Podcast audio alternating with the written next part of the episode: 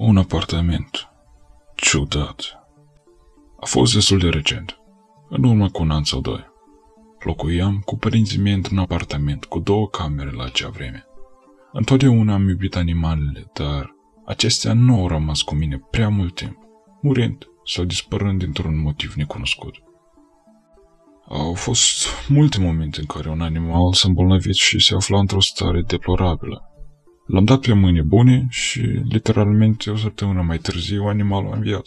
A devenit sănătos și a trăit foarte mult.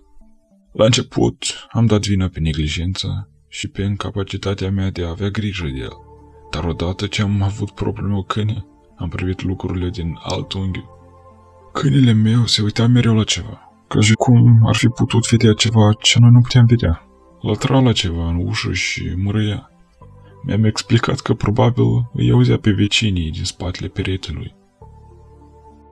Într-o noapte, dormeam în camera mea și am auzit cum firele de la laptop, care erau împrăștiate prin tot apartamentul, au început să se miște.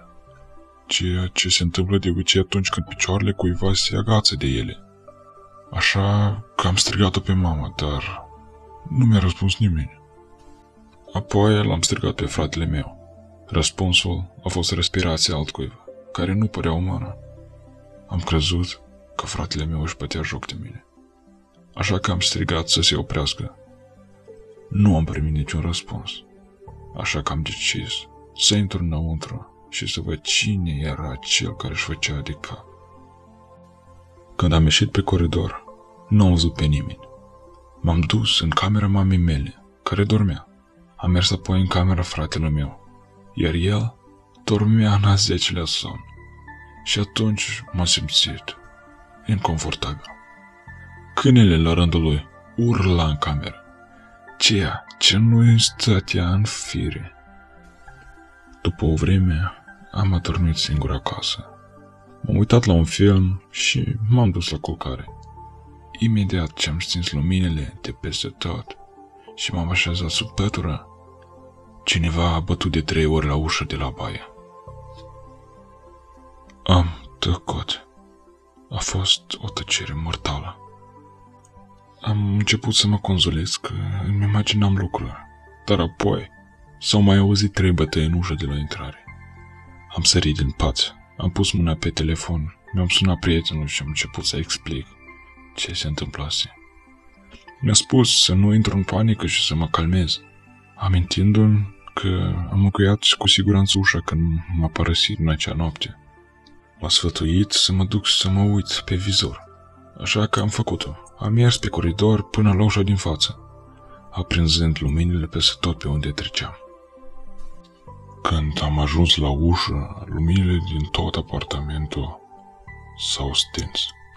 Am rămas uluit, în stare de șoc. Am putut vedea prin zor că lumina era aprinsă la parter. Am început să plâng în telefon și să rog pe tip să vină la mine. Mi-a spus că era pe cale să plece, dar înainte de a termina ultima propoziție, telefonul meu s-a oprit. Nu avea cum să rămână fără energie, pentru că fusese încărcat toată ziua. Mi-am revenit și m-am dus în magazie după lumânări. Am aprins lumânarea, am luat-o în mână și m-am dus în camera mea și am început să mă rog să se oprească. Apoi am auzit pași în apartament, chiar în capătul holului.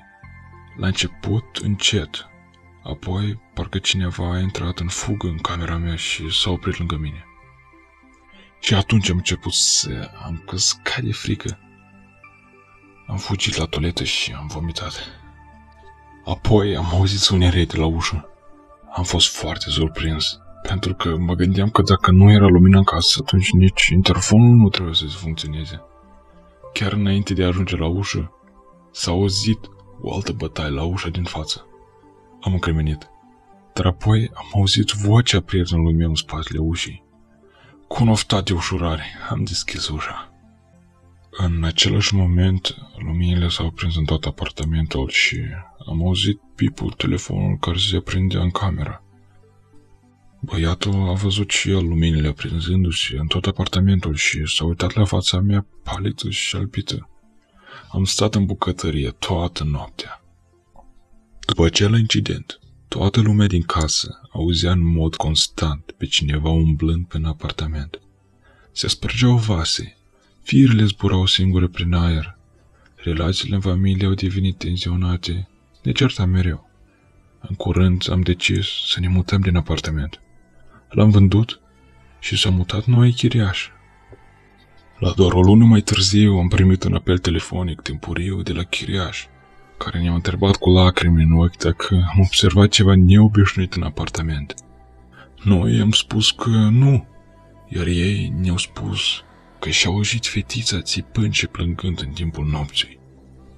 Au alergat în cameră și acolo copilul era atârnat în aer, ca și cum cineva invizibil o ținea de gât.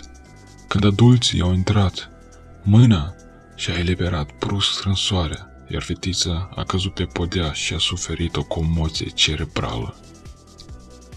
Nu știu ce a fost și cum sunt acum acei oameni, dar mă bucur foarte mult că am plecat la timp din acel apartament.